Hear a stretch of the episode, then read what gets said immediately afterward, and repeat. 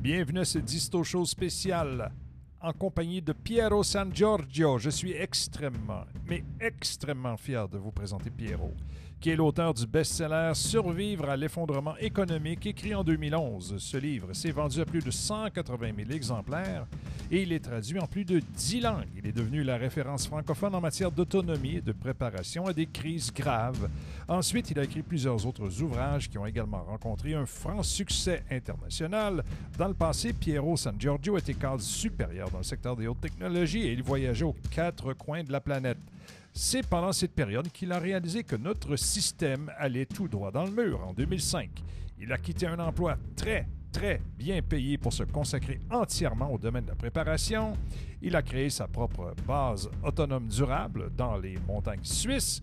C'était pour lui la seule solution afin de se protéger en cas de crise grave. Ce soir, pour Noël, il est là pour vous aider à faire pareil, à vous donner une multitude de conseils. Mesdames et messieurs, place à Piero San Giorgio. Cher Piero, bienvenue au Disto Show. Eh bien, bonsoir. Merci beaucoup de votre invitation. Écoutez, euh, j'ai adoré votre livre NRBC avec sa tonne d'informations claires et précises et, et, des nombreux rappels au bon sens que dans le livre. C'est du bijou, ce livre-là. Je trouve. Merci je trouve votre façon de vous exprimer vraiment hors pair. Vous représentez pour moi un modèle à suivre au quotidien, M. San Giorgio. Ah ben, je suis flatté, merci beaucoup. Notre monde subit une série de transformations issues euh, des techniques de guerre de nouvelle génération. On, on se rend compte qu'il programme de communication centralisé qui est utilisé au quotidien via euh, plusieurs plateformes médiatiques qui sont, sont, synchronisées en même temps. Mes auditeurs euh, de mon côté de l'Atlantique, M. San Giorgio, semblent perdus et parfois ils ont un peu peur, ils recherchent leur repère, ils ont besoin d'un boost de motivation cette fin d'année et vous serez ce boost-là. Merci beaucoup d'être là. Alors, j'ai des petites questions pour vous. Nos sociétés occidentales sont-elles au bord de l'effondrement économique selon vous? Alors, euh, elles sont même au-delà du bord, elles sont déjà en effondrement, comme on a pu le constater dans votre pays, par exemple au Canada, avec euh, cette crise des camionneurs euh, l'année dernière, ou c'était début de cette année, où on a quand même vu un gouvernement aux abois qui a peur, qui a mis en place des mesures qui n'ont rien à envier à la Chine communiste ou la Corée du Nord, avec un mépris de la propriété, propriété individuelle. Donc, euh, c'était quand même très, très euh, étonnant de voir dans, un, dans, le Canada, qui est un pays qui pendant longtemps était un exemple, de, même dans le monde, de, démocratie et de, dialogue pour résoudre les problèmes euh, de la politique et, du, et, de la société.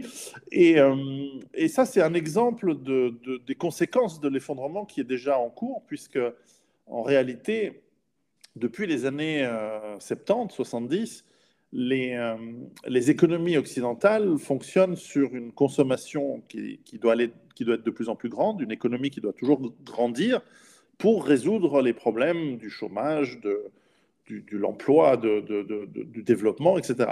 Et, et, en fait, il n'y a pas de réelle croissance économique du niveau de cette croissance que l'on a faite depuis les années 70.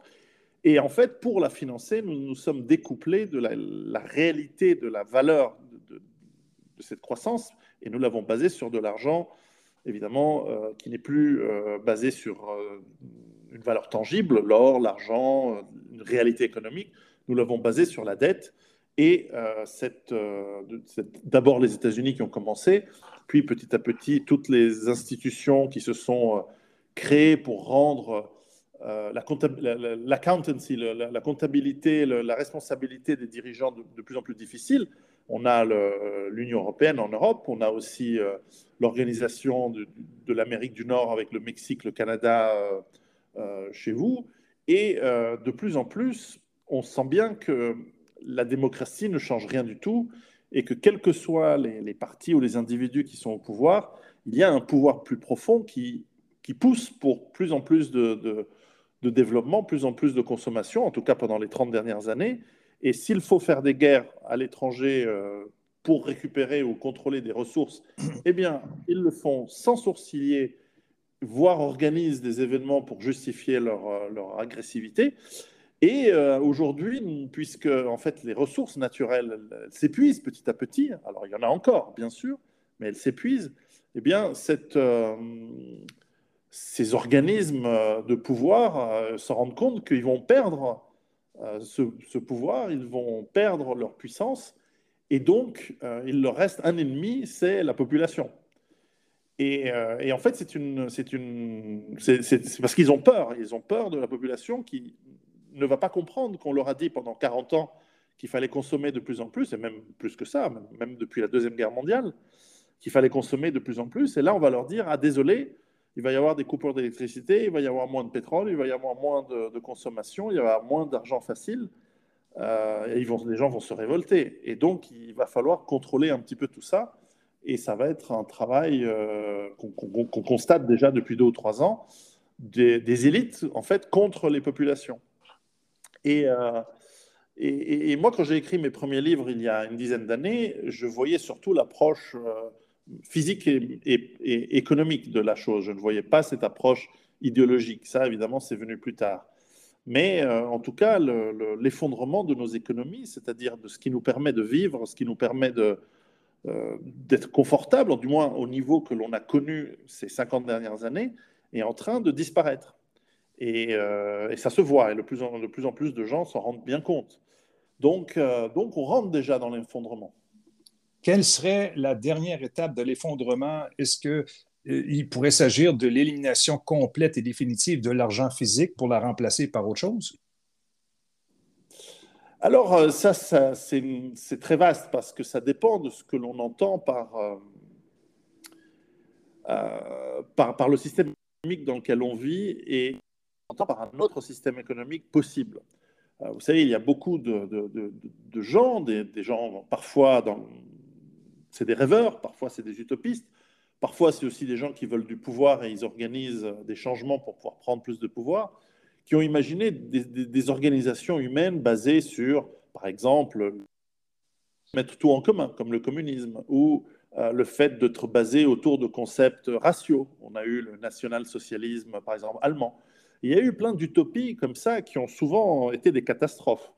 Euh, certaines, elles sont encore avec nous, comme le socialisme qui, qui promet à tout le monde de ne pas trop s'en faire, de recevoir de l'argent gratuitement et euh, de ne pas avoir à payer les conséquences tôt ou tard.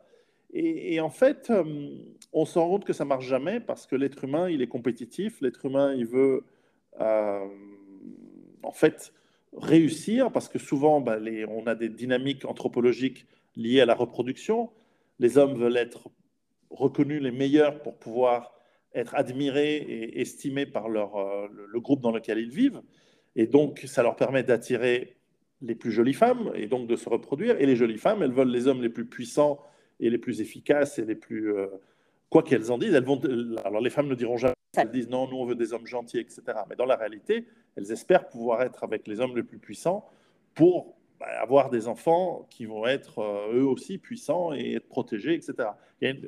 Et donc, il y a cette compétition toujours qui existe chez l'être humain. Alors, on peut la gérer avec la philosophie, on peut la gérer avec euh, euh, des organisations basées sur l'éthique, ce, qui, ce qui a souvent fonctionné parce qu'on on, crée des limites, on crée des limites à, à cette volonté humaine qui, elle, n'en a pas. Parfois, il y a des religions qui sont capables de rendre euh, les. Euh, bah, avec, chacune avec ses défauts, évidemment, qui sont capables d'amener des limites et, de la, et du sens. Mais aujourd'hui, tout ça, ça a été balayé, puisque depuis 30 euh, ans surtout, on nous a expliqué qu'on doit faire tout ce qu'on peut faire tout ce qu'on veut. On, peut, si on se sent une femme, on est une femme. Si on se sent un homme, on est un homme. Si on se sent une, un, bout de, lapin ou de terre, on sentira un lapin ou une terre, enfin peu ou un morceau de pierre, peu importe. Donc on fait ce qu'on veut, il n'y a aucune limite, il n'y a aucune euh, raison. Et euh, tout ça pour pousser de la consommation finalement euh, un monde qui est de plus en plus individualiste et où les gens se sentent seuls. Le féminisme a rendu les femmes seules et malheureuses, rend la plupart des hommes seuls et malheureux. Euh, le consumérisme euh, ne nous donne pas de sens parce que ça, ça nous épuise de vouloir toujours le dernier gadget pour Noël, l'anniversaire, ou, et pour montrer aux autres qu'on a un dernier gadget téléphonique ou autre, mais à la fin, ça ne nous, ça nous, ça nous, donne rien.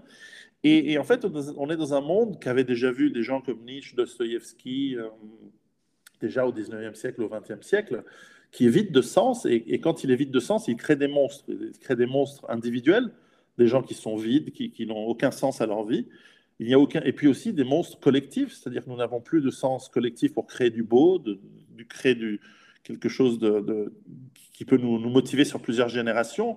Euh, on, a, on a eu euh, la conquête spatiale, bon, ça, ça c'est fini. On a eu, il y a plus longtemps en arrière, il y avait la conquête des, bah, voilà, des Amériques. Il y en a qui ont souffert de ça, évidemment, mais, euh, mais c'était une idée qui, qui, avait motivé beaucoup de gens. Aujourd'hui, il n'y a, rien du tout, si ce n'est arriver jusqu'au vendredi soir et espérer avoir assez d'argent pour aller boire, s'amuser, dépenser. Et, et on n'a plus rien au niveau collectif et en tout cas en Occident, parce que dans le reste du monde, il y a encore des vestiges de, de, valeur et de, de sens. Mais enfin, ils sont aussi avec leurs problèmes. Et donc, on est, on est face à un moment où on va devoir chacun d'entre nous rêver et reconstruire d'ailleurs une société, mais à l'échelle individuelle, parce qu'on va personne d'entre nous va faire la révolution et changer le monde. En revanche, on peut changer soi-même.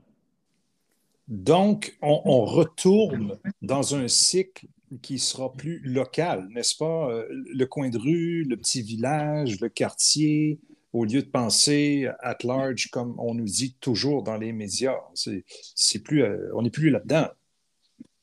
Oui, alors moi, moi, je dis toujours, moi je vous donne des pistes de réflexion et des méthodes, mais je ne vous dis pas ce qu'il faut faire. Je, ne suis pas quelqu'un, je suis ni un moraliste, mm-hmm. je constate des, des, choses, mais je ne suis pas un moralisateur et je ne vous dis pas euh, faites comme ceci ou faites comme cela. Je vous dis simplement, voilà les tendances, à mon avis, qui existent dans le monde. Euh, nous avons des, problèmes de, grande croissance démographique, avec des migrations qui, qui, basculent euh, les populations d'un continent à l'autre, avec des chamboulements de religion, de culture très très lourds, dans, dans, le peut-être comme pratiquement jamais auparavant.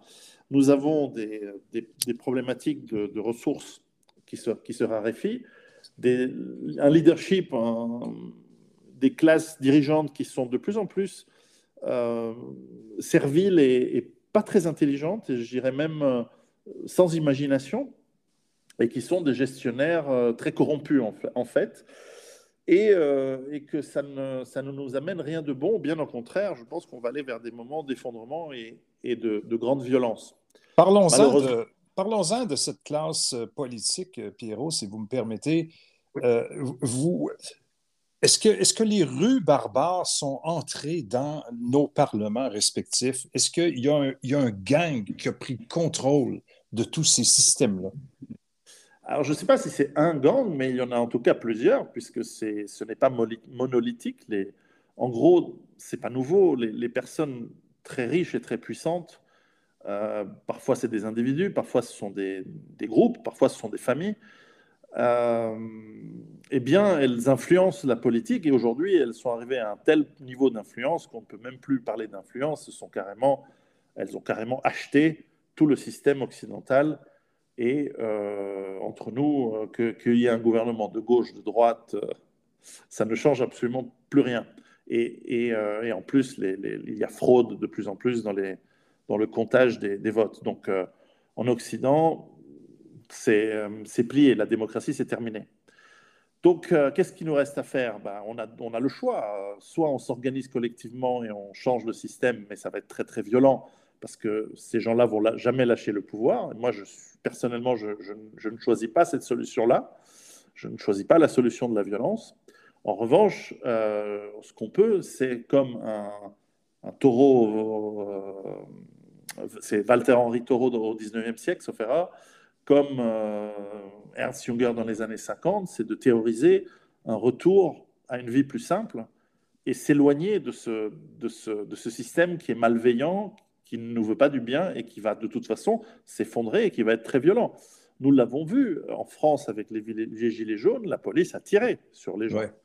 alors que, alors qu'elle critiquait depuis de, nombreuses années la Chine, euh, non, non, bah, ils ont fait pareil, voire pire. ils osent critiquer la Russie et d'autres régimes politiques à travers le monde, mais ils font pareil, voire pire. donc, ce sont quand même les États-Unis qui sont allés envahir l'Irak, ce sont quand même le, le, Occupy Wall Street a été écrasé dans la violence, les gilets jaunes dans la violence, l'anomalie Donald Trump aux États-Unis a été virée euh, euh, dès que possible. Donc, euh, le, système, il faut le fuir, je crois. Et alors, on peut le fuir par l'indépendance, par, par cette liberté que nous donne l'autonomie et l'indépendance. Et le fait d'être loin, peut-être discret, ça c'est bien aussi, mais être loin de, là où il va y avoir des problèmes et des, violences, parce que quand il manquera des ressources, euh, forcément il va y avoir des violences. Et, euh, et je crois que ce système va s'effondrer sur lui-même parce que c'est euh, historiquement, c'est très rare que des systèmes autoritaires durent longtemps. Le système autoritaire, c'est généralement le symptôme d'un modèle qui, va vers la fin. C'est pas en tout cas, il faut espérer que ce ne soit pas quelque chose qui va durer très longtemps. Donc, la barbarie géopolitique en cours à laquelle on assiste serait euh, un, mécanisme d'autorégulation du système que, tant qu'à y être, tant qu'à tout perdre et à perdre le contrôle, on y va, on met toute la sauce. Euh, je ne sais pas si vous êtes au courant, mais c'est un élément d'actualité qui sera peut-être périmé lors de la diffusion de cet enregistrement-là. Monsieur San Giorgio, mais tout à l'heure, le ministère de la Défense russe a annoncé une attaque ukrainienne sur la base de bombardiers stratégiques de Engels en Russie, qui est très, très loin de, la frontière. C'est dans l'oblast de Saratov. Et il y a deux bombardiers stratégiques Tupolev 95 qui auraient été endommagés. Il y a eu des morts, il y a eu toutes sortes de choses. On semble s'en aller vers une accélération de ce mécanisme-là, vous ne trouvez pas? Oui, c'est possible parce qu'effectivement, euh, alors euh, on peut avoir plusieurs. Euh, euh, comment dire, plusieurs lectures de cette, euh, de cette euh, alors je n'ai pas les détails de, de l'attaque en elle-même, mais, mais quand on est dans un conflit, aujourd'hui c'est un conflit entre l'OTAN et, et la Russie. C'est clair. Et, et, donc, évidemment que tôt ou tard, le, les attaques vont se faire de plus en plus vers des, des, des lieux stratégiques. Ce ne sera pas que sur la ligne de front. il y a eu ces attaques sur le pont, il y a eu ces attaques sur le pipeline euh, qui amenait le gaz à, l'Allemagne à, l'Europe centrale. Donc, forcément, euh, il va y avoir une réaction au bout d'un moment. Alors, bon, ce n'est pas. la Russie a d'énormes ressources militaires et, stratégiques, donc ça, c'est, un, c'est peut-être pas une attaque qui aura des conséquences importantes, mais c'est une de plus qui montre que finalement il y a une escalade, parce que je ne sais pas si c'est des Ukrainiens qui ont réussi à faire ça, mais peut-être que ce sont des forces euh, spéciales euh, d'autres pays, on ne sait pas. C'est par exemple clairement pas les Ukrainiens qui ont saboté le, pipeline euh, sous la mer Baltique, le Nord Stream 2, qui apportait le, gaz à l'Allemagne. Ce sont clairement d'autres pays qui ont de le faire. C'était définitivement hors de portée technique des Ukrainiens, en effet. Et, je dois dire d'ailleurs à titre personnel que c'est une guerre qui m'attriste parce que c'est une guerre entre peuples frères et c'est une guerre avec des peuples qui sont bah, cousins à, moi. Euh, je suis européen, je, n'aime pas voir des Européens qui se battent entre eux. C'est vraiment très triste. Mais bon, ils sont manipulés. Euh, en tout cas, l'un des, des, belligérants est manipulé par, euh, par des gens qui ne sont pas européens et qui sont plutôt et qui n'ont ont rien à faire de, ce qui se passe, sont plutôt des mafieux qu'autre chose. Et donc, euh, évidemment, euh, ça, c'est c'est pas nouveau. Est-ce que, est que ces groupes-là auraient tout avantage d'obtenir un affrontement direct entre la Russie et l'OTAN, Pierrot? Alors, je, je, le pensais. alors, là aussi, je, je, sors un petit peu de, mon, de, mes, de mes compétences d'analyse parce que je ne suis pas un spécialiste militaire je m'y intéresse, mais euh, le comment dire le, le, risque d'un affrontement qui, qui, qui, glisse vers le nucléaire, parce que c'est ça à la fin qui est le, le danger, eh bien il, euh, il est là, il a été là et il a été très très fort cet été, en 2022, l'été 2022.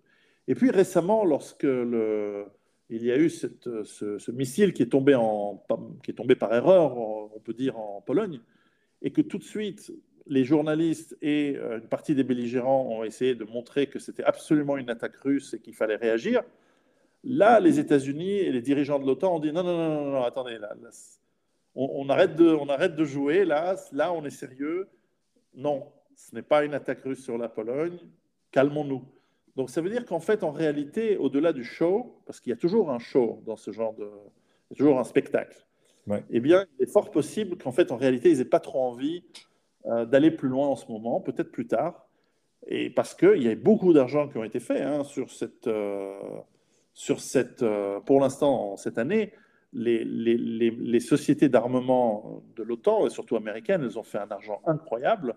Et puis donc, avec les commissions et les retours aux politiciens, euh, il y a eu euh, un enrichissement gigantesque de milliards et de milliards qui ont été finalement volés aux contribuables par la dette, encore une fois, et redistribués dans les poches des gens qui sont euh, aux bonnes positions.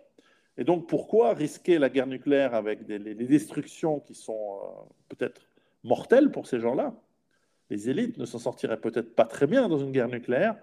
Eh bien, peut-être qu'ils ont levé le pied, qu'ils se disent, bon, maintenant on arrête, on a eu ce qu'on voulait, bon, en attendant, laissons passer le temps et on ne va pas pousser. Donc ils ont dit euh, attention, on ne va pas aller plus loin. Mais euh, le problème, c'est que ni moi ni vous, on est à l'intérieur de ces cercles de décision-là.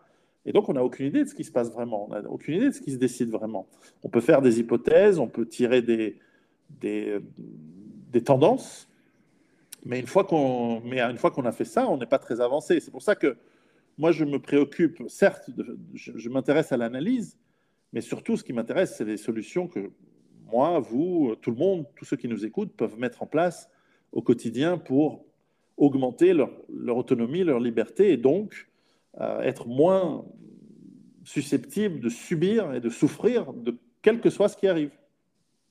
Est-ce que, donc, on peut, on peut mettre de côté la possibilité d'un affrontement direct entre l'OTAN et la Russie euh, toute cette, euh, toute cette chronologie-là de crise énergétique, de crise alimentaire, où souffrira-t-on davantage selon vous? Est-ce que c'est en Europe ou en Amérique? Alors, on peut, on, peut pas mettre en, de côté aucun scénario parce qu'en oh. en fait, on, ne sait pas. En revanche, c'est vrai qu'aujourd'hui, euh, bah, aujourd'hui, ceux qui souffrent beaucoup, c'est la population et les militaires de l'Ukraine. C'est eux qui souffrent en premier aujourd'hui. Peut-être que ça changera demain, peut-être que ce sera la Pologne et d'autres pays aussi.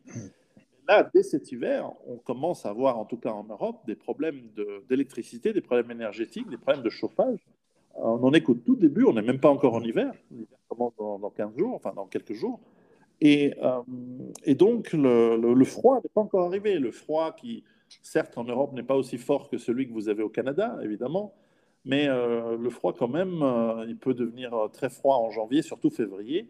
Et nous, par exemple, puisque je suis en, Suisse, je suis suisse, nous, l'armée nous a déjà annoncé il y a plus d'un an, plus d'une année, qu'en février 2023, ça risque d'être le mois le plus critique de, de, de, cette, de cette période. Et clairement, eux ne pouvaient pas imaginer qu'il y avait la guerre en Ukraine à ce moment-là. ils ne parlaient que de l'approvisionnement électrique et, euh, qui n'a rien à voir avec l'Ukraine. Mais là, en plus, il y a le problème du gaz. Et il y a le problème des centrales nucléaires françaises qui sont à l'arrêt, dans une grande partie. Et donc, on a une perfect storm, on a une tempête parfaite en ce moment pour l'énergie en Europe. Et donc, on va avoir un hiver très difficile.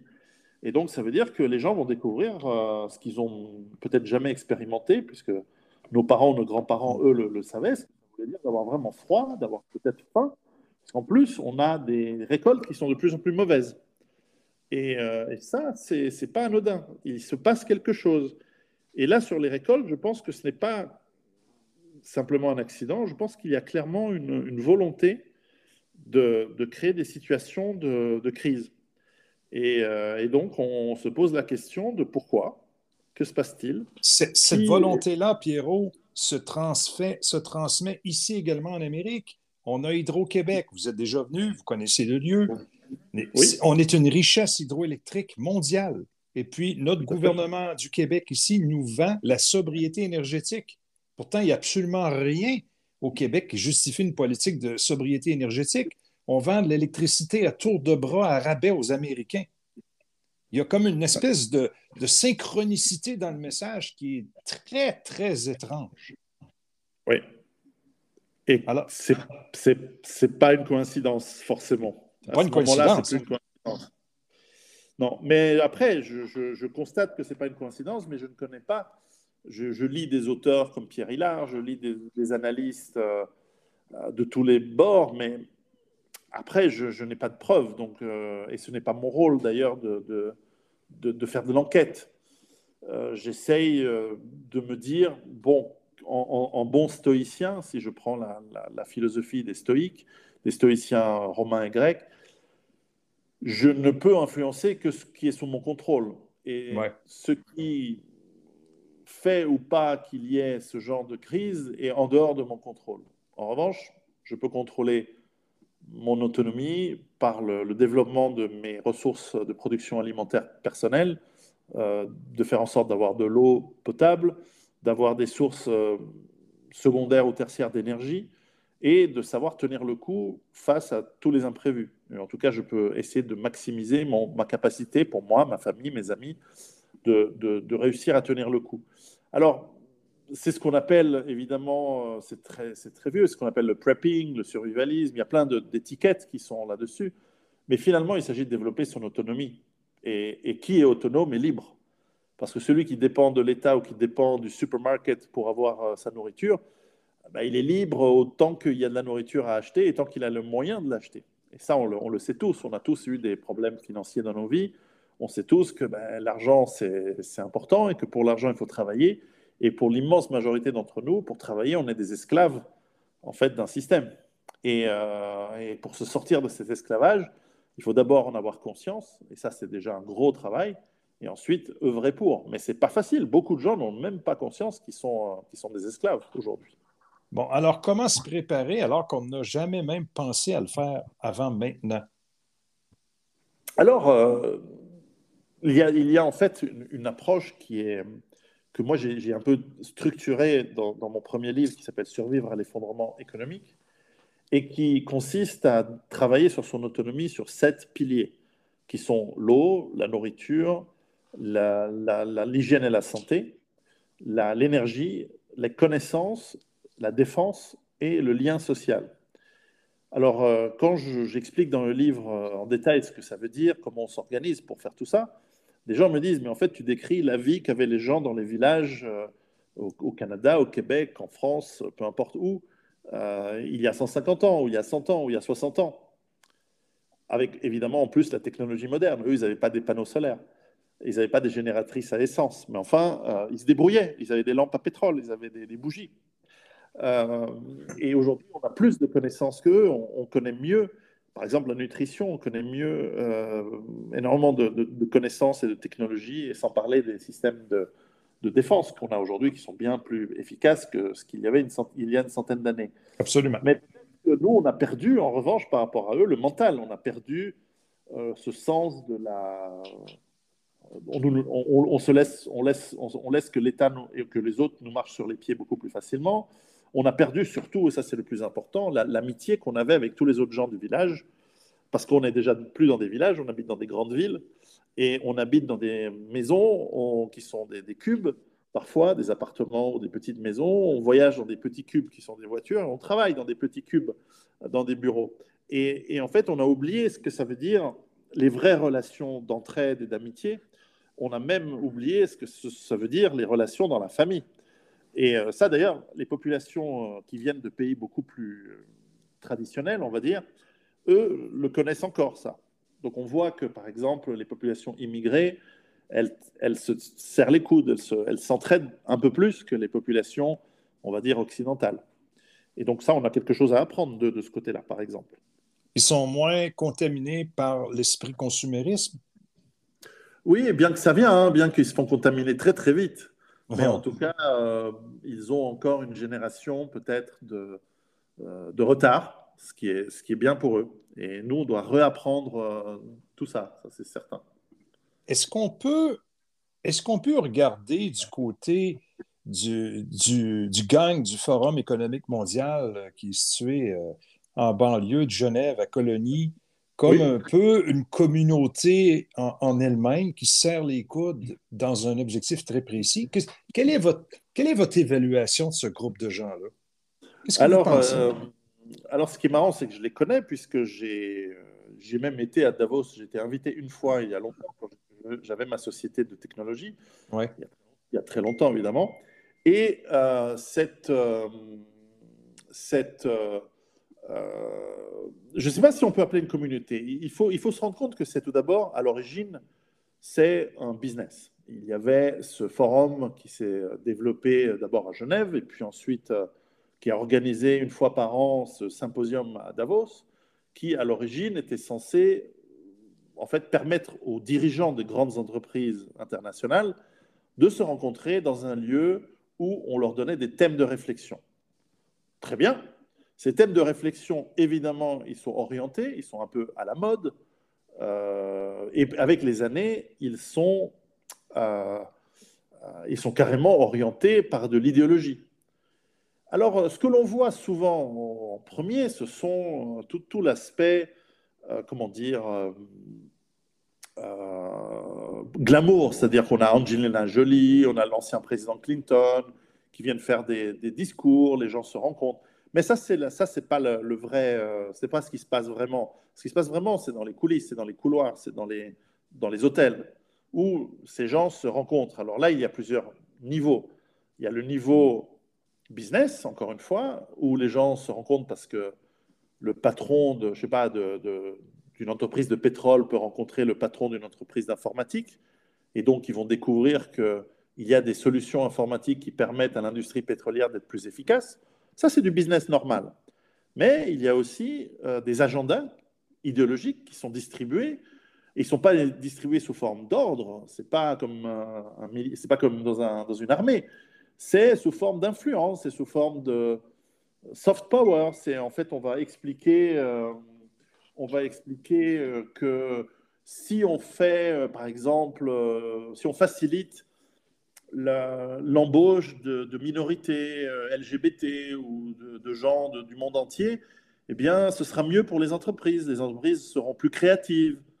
Alors, on sait que c'est pas vrai, mais, mais, mais, au moins, enfin, disons que c'est une mode qui, qui, se met en place.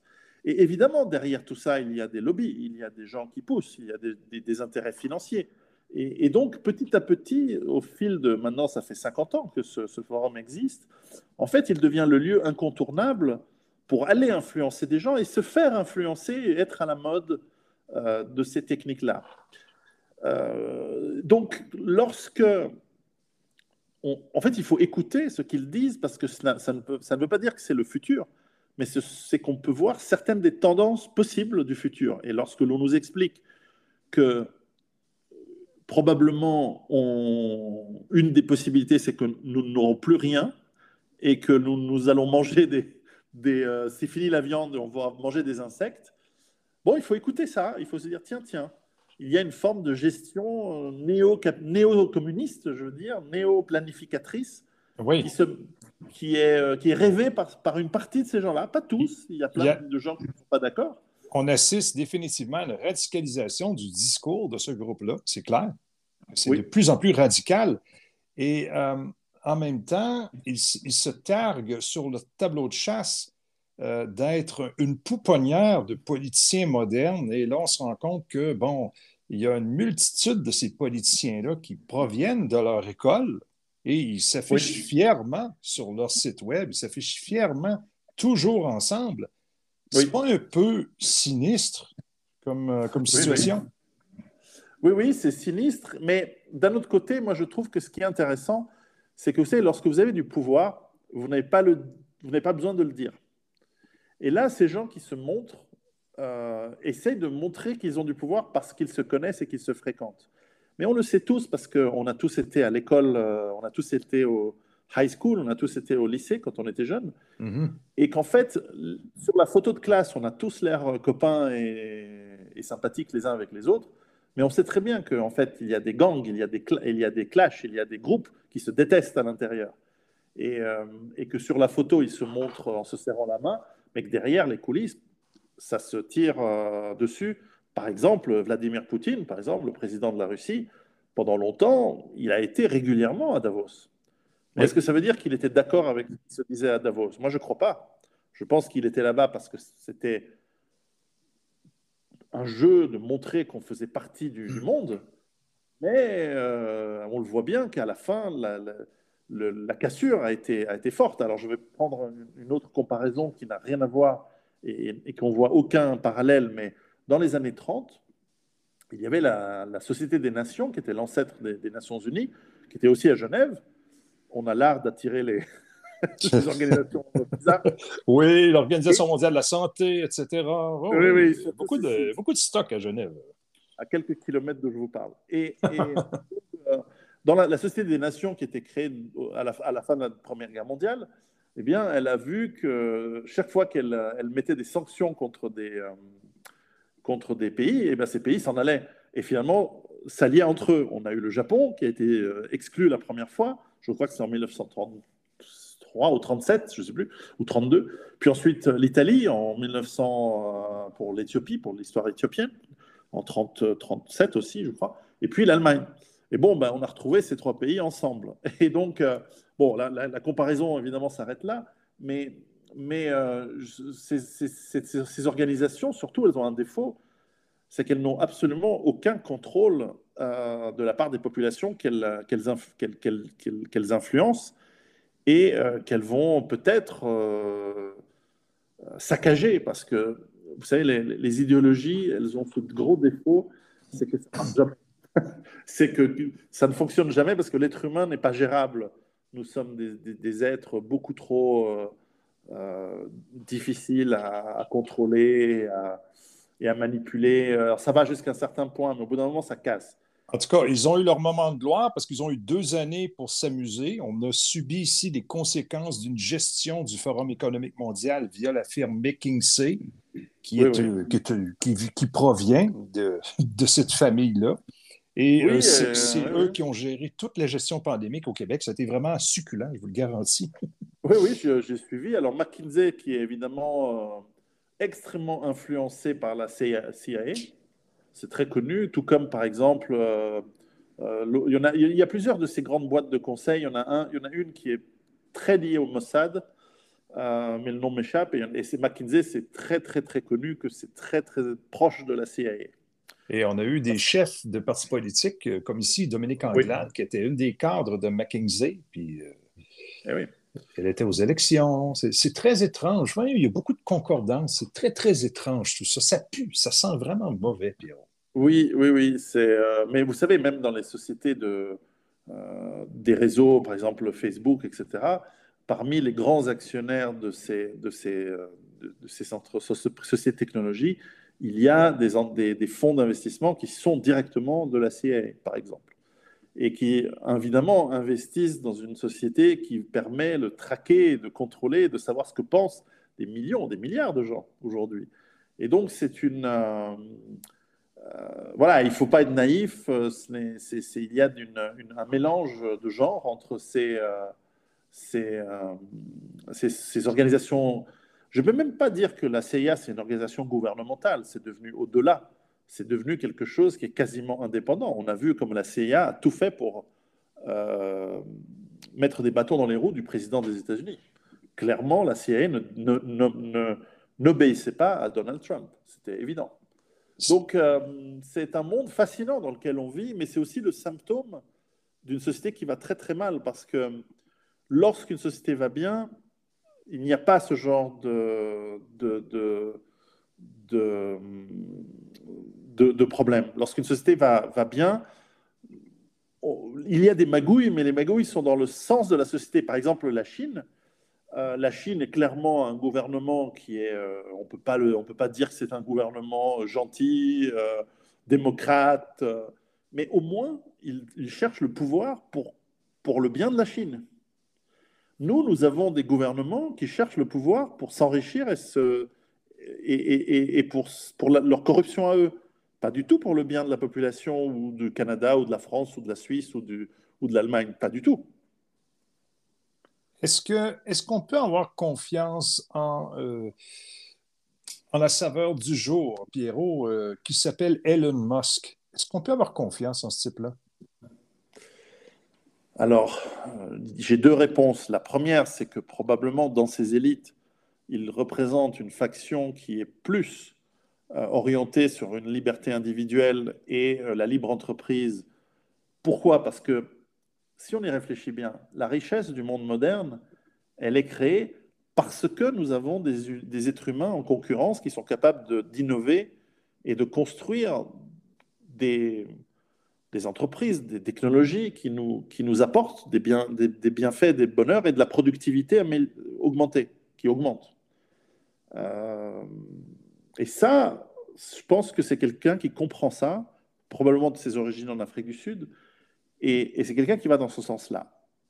Mais il reste euh, quelqu'un qui euh, est dans une classe sociale de toute façon très, euh, très, loin, très éloignée de la nôtre en général, mais surtout, et je dirais que ça c'est une réflexion philosophique qu'on doit tous avoir, c'est qu'il ne faut surtout pas attendre d'être sauvé par qui que ce soit. À moins d'être chrétien et que vous croyez en Jésus-Christ, personne ne viendra vous sauver. En tout cas, et même si vous êtes chrétien, personne ne viendra vous sauver pendant que vous êtes vivant il va falloir que vous vous débrouillez, vous, vos amis, votre famille, et surtout rien attendre des autres. Enfin, en tout cas, euh, vous n'attendez pas un sauveur, parce qu'il y a beaucoup d'Allemands qui attendaient un sauveur dans les années 20, et ça s'est très très mal passé pour eux. Hein. Ouais. Que les Allemands, les Allemands euh, ils ont eu cru à un moment que ça allait bien se passer, mais à la fin, ils ont eu des millions de morts. Je crois que l'Allemagne a eu 10 millions de morts pendant la Deuxième Guerre mondiale. C'est énorme. Oui, quelle catastrophe. En terminant, quel, conseil avez-vous pour nos auditeurs en cette fin d'année? Alors, à part de lire mes livres, parce que je pense qu'ils peuvent apporter beaucoup. ils sont fantastiques sérieusement, sérieusement, je pense qu'il y a une. D'abord, il faut profiter de cette fête de Noël si vous, êtes chrétien ou si vous êtes juif, Hanouka, ou si vous êtes, je ne sais pas autre, quelle, quelle, fête, mais en tout cas, profitez de la fin de l'année. C'est le, solstice, c'est le, enfin, le, le, solstice d'hiver qui arrive, c'est la, fin d'un cycle. Les jours vont rallonger, c'est un moment de renouveau. C'est toujours très important de célébrer le passage des saisons et de se peut-être de se réunir avec vos familles, vos amis et de leur dire que vous comptez sur eux et qu'eux, ils peuvent compter sur vous. Ça, c'est déjà énorme. Comme, comme... Ça, c'est une force. Les gens qui s'entraident, c'est une force face aux gens qui nous, qui nous exploitent et qui veulent nous opprimer, qui est peut-être la plus forte. Et puis ensuite, mettez de côté un peu de ressources, un peu de temps, un peu d'argent pour commencer des démarches d'autonomie. Alors au début, c'est tout simple. Vous n'avez pas besoin de vous acheter une ferme. Vous pouvez commencer déjà à mettre de côté 3, 4 semaines, 3, 4 mois de nourriture et d'eau et de, quoi tenir le coup pour vous et votre famille. Que se passerait-il s'il y avait des coupures d'électricité qui durent longtemps? Que se passerait-il s'il n'y avait rien dans les supermarchés pendant 3, 4 semaines, 3, 4 mois? Euh, est-ce que vous avez de quoi tenir le coup? Et, ça, c'est une première démarche. Et ensuite, de vous poser la question, qu'est-ce qu'il faudrait faire pour tenir plus longtemps et économiser de l'argent euh, par rapport à des métiers euh, où on est dépendant d'un salaire et, d'un emploi Est-ce qu'on est capable d'être de plus en plus autonome et de mettre en place finalement une stratégie? Alors ça, j'explique ça évidemment dans mes livres, mais mais c'est le moment, cette fin d'année, euh, de prendre des bonnes résolutions, comme on le fait tous, hein, de manger moins, de faire plus de sport, d'être plus gentil avec nos proches, mais aussi peut-être de, se travailler sur nous-mêmes et de, préparer un petit peu notre, euh, notre autonomie. Une bonne résolution pourrait également euh, d'être de devenir membre sur votre site web pierrot.com. Qu'est-ce qu'on y retrouve? Alors, vous trouvez sur mon site pierrot.com, alors ça s'écrit à l'italienne, P-I-E-R-O.com.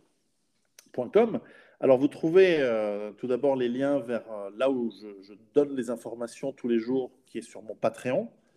Et euh, vous trouvez ensuite aussi le lien à mes formations. J'ai toute une, une série de formations qui expliquent aux gens comment mettre en place une stratégie de, résilience, comment, même pour des gens qui veulent partir dans un autre pays, quels sont les critères pour choisir un autre pays. Ou, et ce n'est pas toujours moi qui fais les formations, j'ai des formateurs, évidemment des spécialistes comme par exemple une naturopathe qui va vous expliquer comment est-ce que vous développez votre système immunitaire, notamment si on devait vous obliger à vous faire piquer, euh, ce qu'on je pense c'est une très mauvaise idée, mais enfin bon, et je pense depuis le début. Mais enfin, voilà, il y a toute une série de, formations qui, qui, sont très utiles et qui sont très appréciées.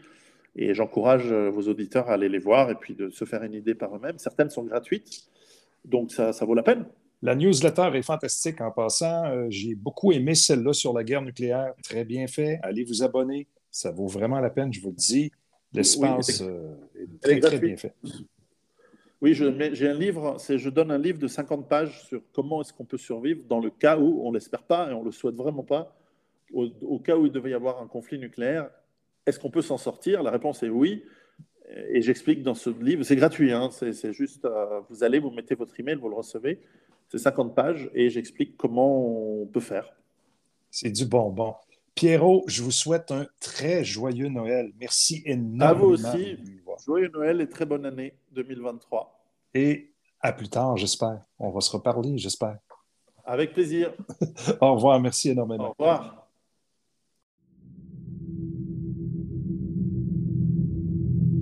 Combattre le mal. Combattere il male. Das Böse bekämpfen. Fighting evil. Viva la libertà. Long live freedom. Es lebe die Freiheit. WEF World. Vive la liberté.